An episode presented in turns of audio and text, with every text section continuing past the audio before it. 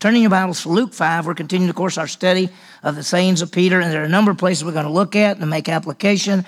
We're sort of at the beginning, the beginning of Peter's ministry, and, and what we're going to do is start there and go all the way to the end and look at different things that he said. When you look at Peter, we see Peter, he's a leader. He's called the rock by Jesus Christ. He's one of the 12 disciples. He's an apostle of Jesus Christ. He's in the inner circle, which there were three people in the inner circle Peter, James, and John. So, I mean, he's, he's in there. He's everything that you could uh, want to be if you were an apostle living at the time of Jesus Christ. And so, uh, when you think of Peter, you always think of uh, good things that he did, how he's a leader in the rock, and then we also think about the times that he messed up. And so all that does is just say he's the exact same as us, and we're the exact same as he is. And there are sometimes we're going to do good things, there are sometimes we're going to mess up. And uh, so let's start, and let me let's raise this first question. Basically, whoops. Uh, oh, I was going. Uh, oh, oh, I just going to begin to this. When we look at it today, Peter tells Jesus to leave. Why? What's going on. So anyway, let's let's get into it. What is a professional? We'd say a professional is someone who's not an amateur. Let's put it that way. And usually, a professional is somebody that gets paid for what they do, whether it's a pro football player or a golfer or tennis or whatever. It could be that. If somebody. Sometimes people say, "Well, you're a pro," and they mean you're really good at something. And uh, and so uh, there's things out there called fishermen, and they're professional fishermen, people who earn money doing fishing and everything.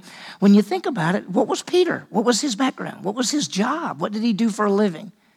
He was a fisherman. Think about this. When you think about Paul, he was a, tent, a, a teacher and a tent maker. John was a fisherman. Luke was a doctor. What was Matthew? Matthew Levi. What was he? Tax collector. Ezra was a scribe. Daniel was a statesman, although we call him a prophet. He was a statesman. Cornelius was a soldier. So we start going through this. Well, when you think about Peter, Peter was a fisherman. He and his brother Andrew made their living by fishing, a professional fisherman. Well, this morning, in Peter's first statement about Jesus, it all centers around fishing. The whole thing centers around fishing and what Jesus says to him at the end. And you you know the story, so it's not these are not new. It's not a surprise, but we're going to see it as we go through it. We're looking at a number of statements that Peter makes, and we take those statements and then we make application. Let me remind you the outline of, of this study. It's a lot more detailed than this, but, uh, and I didn't put it up. I think it was on the back of last time's handout. And I even, uh, I put 10 things on there, but there are more than 10 sayings of Peter. So uh, that was just, uh, some of them are grouped together. We see his background, his sayings, his call to ministry, how he grew in Christ, Peter's failure, and Peter's restoration. Those are all going to involve things that Peter said and that we can make application. Peter was a leader of men, an apostle, one of the 12. He was apostle to the Jews. He actually was the one that, this is going to sound weird to you, but he actually is the first person to take the message to the Jew, to the half Jew and half Gentile Samaritan, and to the Gentile. He was the first to take to all three groups. And we'll talk more about that as we get into where Jesus says, I give to you the keys of the kingdom. What does that mean? And we'll talk about it later on. That'll be a little bit further on down. When you think about Peter, and especially sayings of Peter, sometimes he says something good like, You are the Son of God. And then sometimes he says something bad like, We won't let you die. And Jesus said, Get behind me, Satan. So there's a lot we can learn. And when we think about it, we see that uh, uh, what, what Peter said and what he did. We started by saying, looking last time, that Peter meets Jesus and Peter's called by Jesus. And that's sort of where we are. And uh, we saw that uh, uh, he followed Jesus, and Andrew followed Jesus and went and got Peter and brought him to him. And here's what he said He said, Peter, your name is Simon, but you're going to be called what? What's he going to call? Cephas, which means what? The rock. And so Jesus saw what Peter would become. Now, we talked about this last week, and I think it's really important. When Peter came to Jesus, Jesus didn't say, you know, just he said, You are Simon, but you will be the rock. You're going to be called the rock. And what God does is He not only knows what we're like, but He knows what we're going to be. Because his plan is to conform us to the image of his son. His plan is that we'd grow in the grace and knowledge of Christ. And so I think it's so powerful that when God sees us and not just what we are right now, or even what we were a long time ago, but what we're going to be. So we're going to see Peter's first saying, and Peter's first saying is really Peter talks about himself. You're in Luke chapter 5. I think if you're following your chart, you're now slipped over to the the page that has Luke 5, 1 through 11 at the top, which would be page 3, which is actually page 2, just so that we're not confusing you, or maybe we are. And anyway, so think about it. Here's, here's what's going on. Look at Luke chapter 5. We're going to look at the first 11 verses basically and see what Peter says. I think it's a special passage. Now, it may surprise you because I'm going to I'm going to say some things and then I'm going to give you some background that you may not have thought about, okay? Chapter 5 verse 1. Now, it happened that while the crowd was pressing around him. Now, Jesus has come down. He's come near the Sea of Galilee. He's there and and everywhere he goes that people want to get close to him and want to touch him. We already know that he came out of Capernaum, went to a house. People all came to the house. He walked out and healed all these people. So everybody knows that Jesus is healing people. He's doing miracles. He's teaching with authority. Nobody else teaches teaches with authority like Jesus, they will listen to him and they'll say, We've never seen anybody like him. I mean, everybody else just kind of talks. He teaches with authority. That's because he is the living word of God. And so he's there. And so while he, he comes to the to the Sea of basically Sea of Galilee, while this was happening, the crowd was pressing around him and he was listening to the word of God. He was standing by the lake of Gennesaret. Gennesaret is just a different name for the Sea of Galilee. They had, they had, a number of different names for that sea. Gennesaret is one of them. And so he's there and he's speaking there, and all these people are there. And he saw, verse 2, he saw two boats lying at the edge of the lake. But the fishermen had gotten out of them and were washing their nets. Now, I want you to see this. Jesus was speaking by the sea, and the crowd formed around him, and he saw two boats, and the fishermen were out washing their nets. What, what were they doing washing their nets? What's this about? Anybody know? What had they done? They had been fishing. All, uh, all, usually they fished at night, by the way. A lot of times we think about going, but they fished at night. Then they came in early in the morning. They'd wash out their nets, get everything ready, and get ready to go out the next night. And, and so Jesus is there and he sees a couple of these fishermen. They're washing their nets, getting ready. And so basically, he basically says, Can I borrow one of your boats? I need a boat. And so it says he got into one of the boats, which was Simon's. This is Simon. And asked him to pull a little way from the land. And he sat down and began to teaching the people from the boat. Now, watch what's going to happen. So he, he got in the boat and began to teach. And when he had finished speaking, now, when we don't have a record of what he said, at least not in the Gospel of Luke. There may be one of the other Gospels that give us a sort of the same type of idea and maybe what Jesus said that day, but we don't really have it because he's in the boat. A lot of times we'll have where Jesus was standing on the shore and talking. This one, he's actually in a boat talking to the people. And here's what he says. He, when he had finished speaking, he said to Simon, Put out into the deep water and let down your nets for a catch. Now, you know, basically, he says, push out, cast your net down for a catch. Now, eh, it, it, eh, the fishermen, they're professionals, right? They, they fish all the time. That's what they do for a living. And they know that you usually fish at night, and they've spent all night fishing, and they really did what? Caught nothing. So it's not been a good, it's not been a good night. There's not really any fish around there, apparently. And when Jesus says push out and do that, they're probably thinking to themselves, you're not a fisherman. I mean, your daddy was a carpenter. You're, uh, best we can tell, you're a carpenter. We don't know that much. I mean, what, what we hear about you, and, uh, and, and, and by the way, in just a minute, they know more about him than we think they know right here. I'll give you more details in a minute. But Peter says, well, oh, well, we, you know, and Simon said to him, Master, notice he calls him Master. We worked hard all night and caught nothing. And so he's really saying, uh, you know what you're asking. You're asking us to do something we know we already tried it. Uh, there's nothing. But, but I will do for you as you say and let down the nets. Now, he says, you know, I trust you. Now, we're going to come back to this in a minute. Why does he listen to Jesus? Do you think this is the first time he's ever seen Jesus? No, it's not. In fact, we're going to see in a little bit what, what's already happened. But he says to him, but, but, but, but I'll do whatever you say, and I'll let down the net. Now, uh, we could say it this way how would peter the pro respond to the amateur who says this you know he said we caught we did all night long peter speaks to jesus we caught we, all night we caught nothing but we'll do what you say you know sometimes in life the word of god tells us the principles and truths that are really contrary to the culture right now we, these are right but sometimes people could say but everybody else does this so what does god's word say that's what we have to go by. So, anyway, look what happened. When they had done this, verse 6, they enclosed a great quantity of fish, and the nets began to break. I mean, we're not talking about a little bit of fish. There's so many fish that, the nets, you can't even hold them all, and then it's like the nets are about to break. I mean, it is so much. And so, look what happened. They signaled to the partners. By the way, Peter and Andrew were partners with James and John. Now, the best we can understand, James and John's daddy was wealthy because he had more than one fishing boat. This is they were two or three, probably three or four or five boats, and Peter and Andrew worked most likely for James and John's father. And if you remember when Jesus was arrested way at the end, and John got in to see, he got into the high priest's house because he was known by the high priest. When Peter tried to get in, he couldn't get in, so John went back out and said, Let him in, and let him in. So John's family, James and John, were probably wealthier people than Andrew and Peter. And so look what happens. When Peter's in the boat with Jesus and they throw the thing down, and all of a sudden they can't even pull it up. And, and notice what happened. They signal to their partners, as James and John, in the other boat for them to come and help. And they came and filled both of the boats so that they began to what? To sink. I mean, we're not talking about a little bit of catch. We're talking about something huge. And, and think about this so the nets were about to break and the boats began to sink. And so this is a huge, catch. they probably in their whole lives have never seen anything like this. They have fished all their lives and they have never had a catch like this. They've never had a catch that when you put, start putting the fish in the boat, the boat begins to sink down in the water because it's so heavy with the fish.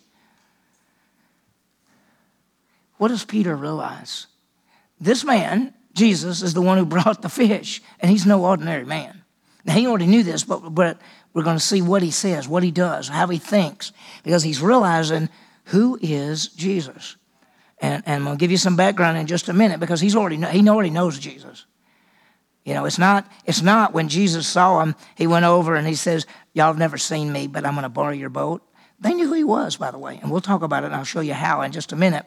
So anyway, they, they signal for the partners to come, and the boats began to sink. And he realizes, Peter realizes this Jesus is the Christ. He's the Son of God. He's the Messiah. He, he already grasped it, but he hasn't really put it together. You know, sometimes we learn things slowly. We may learn something in the Bible and we go, okay, I got it, I got it. And then as we study something else and we go, wait a minute, this fits together. I see how this works now. And so we gain more information. We're going to realize that Peter most likely has already believed in Christ as the Messiah and the Savior. That was at the wedding of Cana of Galilee. That's already happened. If you remember at the wedding of Cana of Galilee, Jesus turned the water to wine, and it said those men, those believed in him there. So I think Peter's already believed in him, but he hasn't put it together. I mean, think about this. What have you heard all your life if you're Peter? You heard all your life that one day a Messiah is going to come, a Savior is going to come. He's going to be the Son of David. He's going to defeat the Romans. He's going to set up a kingdom that will never end. And then here this guy shows up uh, pretending to be a fisherman. No, you know what? He shows up and he meets this Jesus, and, and Jesus changes the water to wine, and he believes that Jesus is the Messiah, but he hadn't put it all together. And the thing about this, you hadn't put it all together. There's things in the Bible that we'll look at and we'll go, I have never seen this before.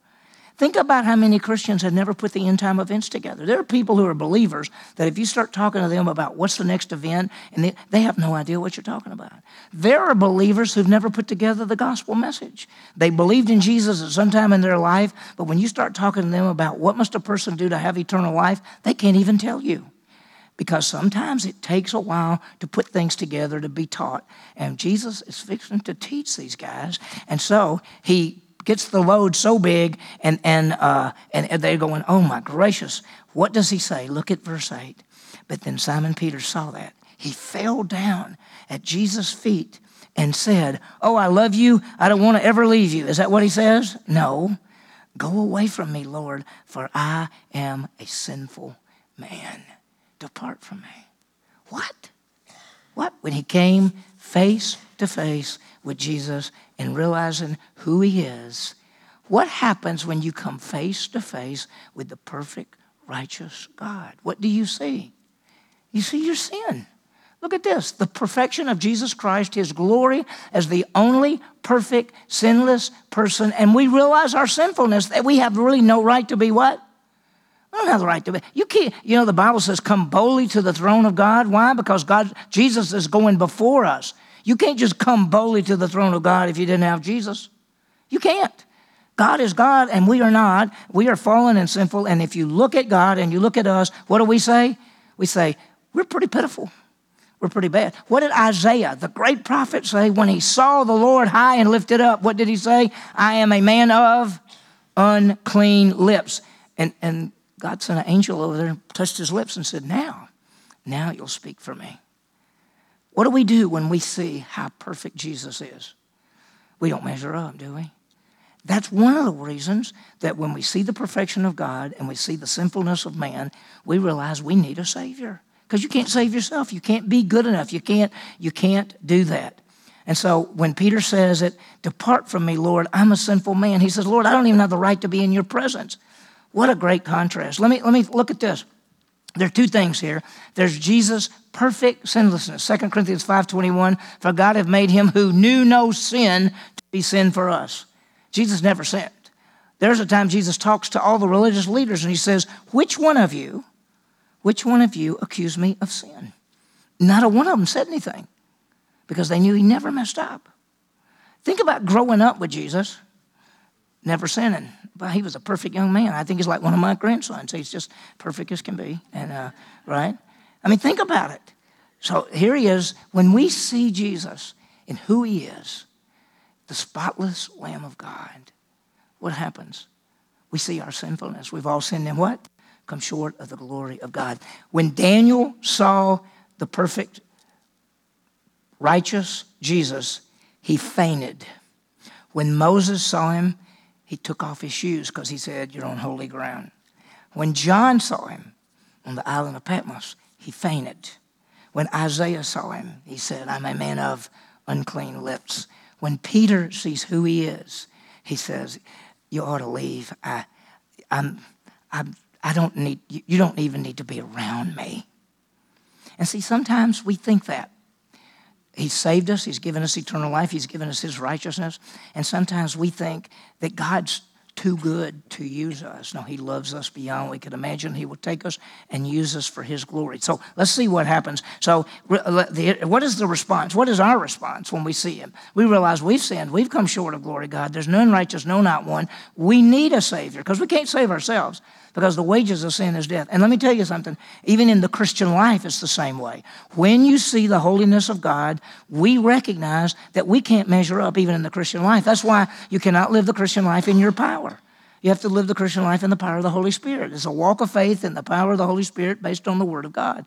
Say, we walk in the Spirit, will not fulfill the lust of the flesh. There's no way that even in the Christian life that we look to ourselves can we have victory.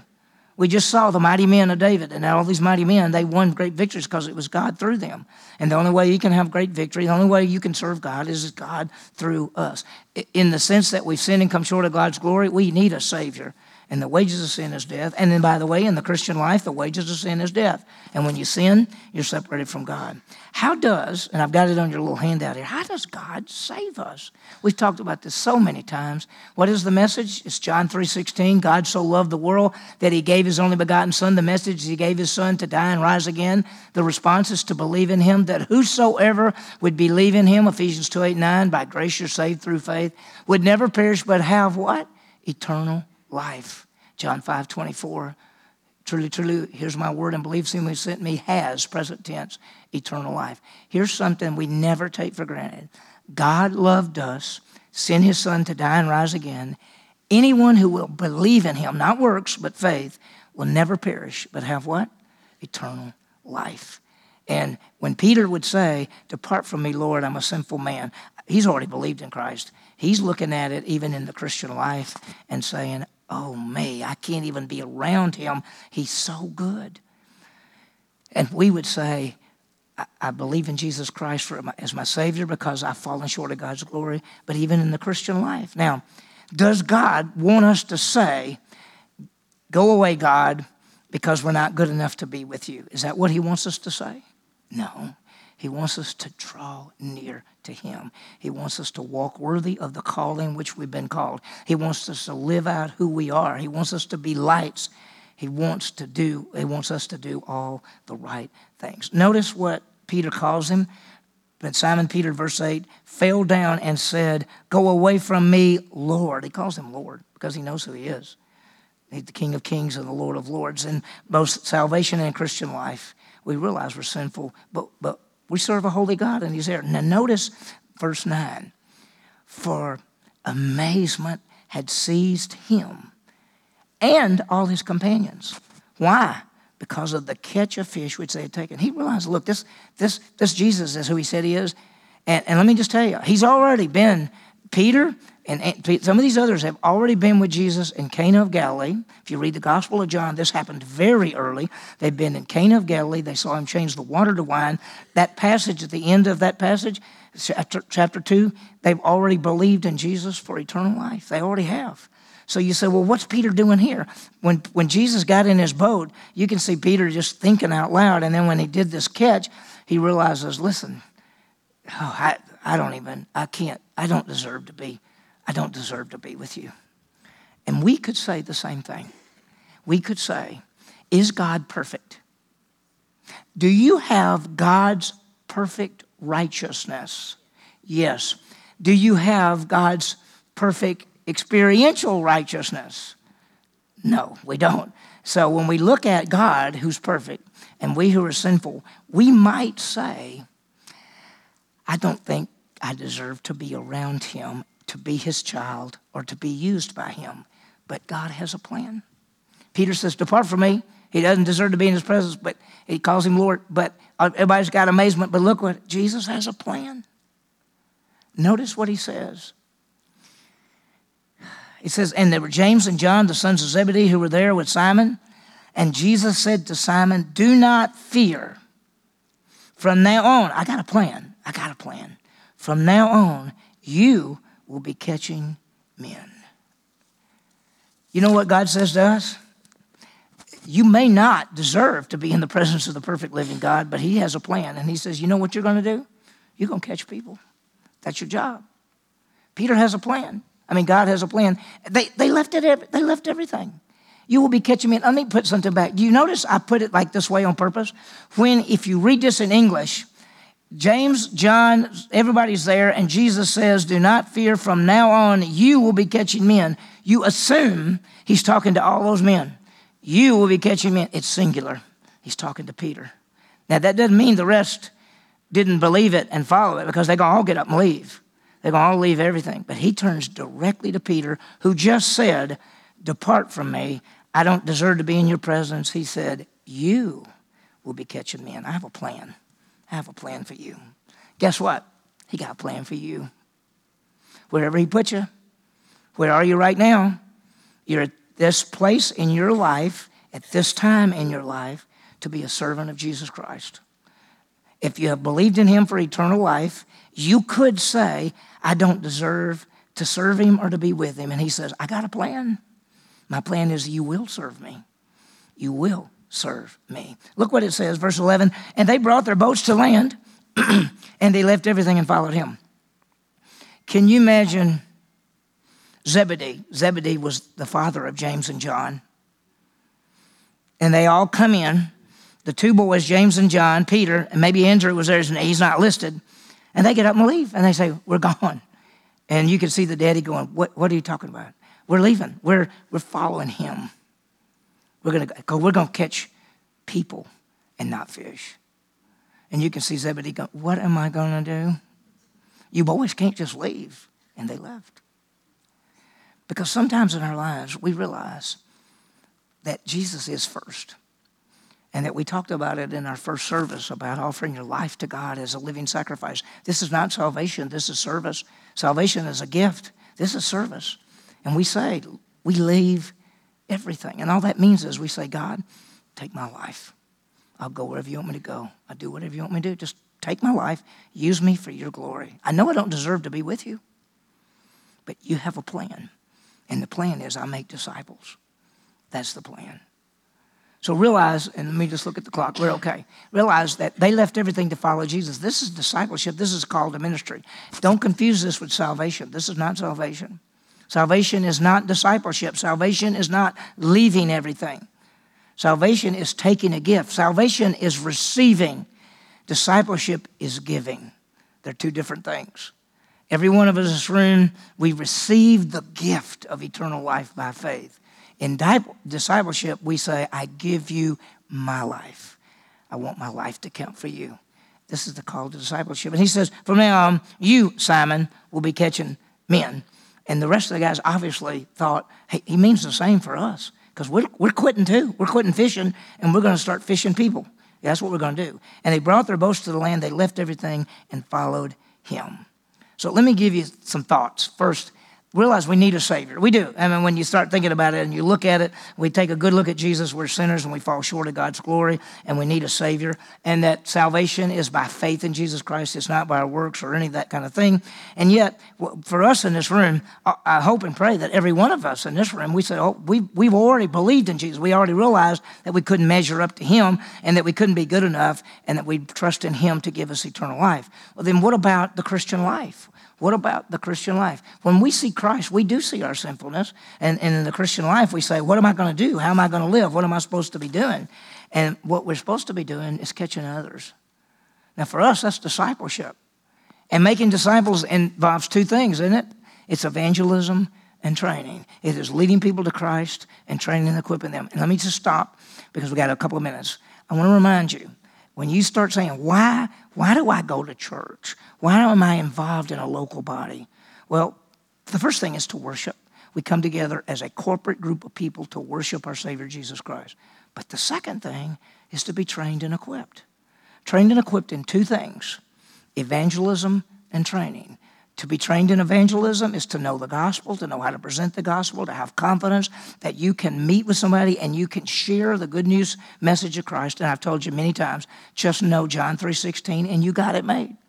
The second aspect of what we're to do is to train others. And if you're going to train other believers, you're going to have to know enough to train them. That's why we have the 2 2 and the 412 and the, the, the, classes on Wednesday nights and all of that stuff and the things that we have on the website. We have all kind of material on the website that you can go get. If you went to SBI right now, just SBI on the website, there's seven different th- pro, there's seven different books you can use. There's the 2 2, the 412, the, uh, the patriarchs, angels and demons, the 12 biblical principles that every believer needs to know, the 412 dis- discipline for godliness, they're all there. You can go use those. You're going to be trained, and then you train others. And one of these days, our, our time is going to be up. And when we stand before Jesus, he may say, Did you train other believers? Did you make disciples? And you'll say, Well, I believed in you you know, well, that, that's a great start, right? So let's share our faith. Let's train others. Such, such good stuff.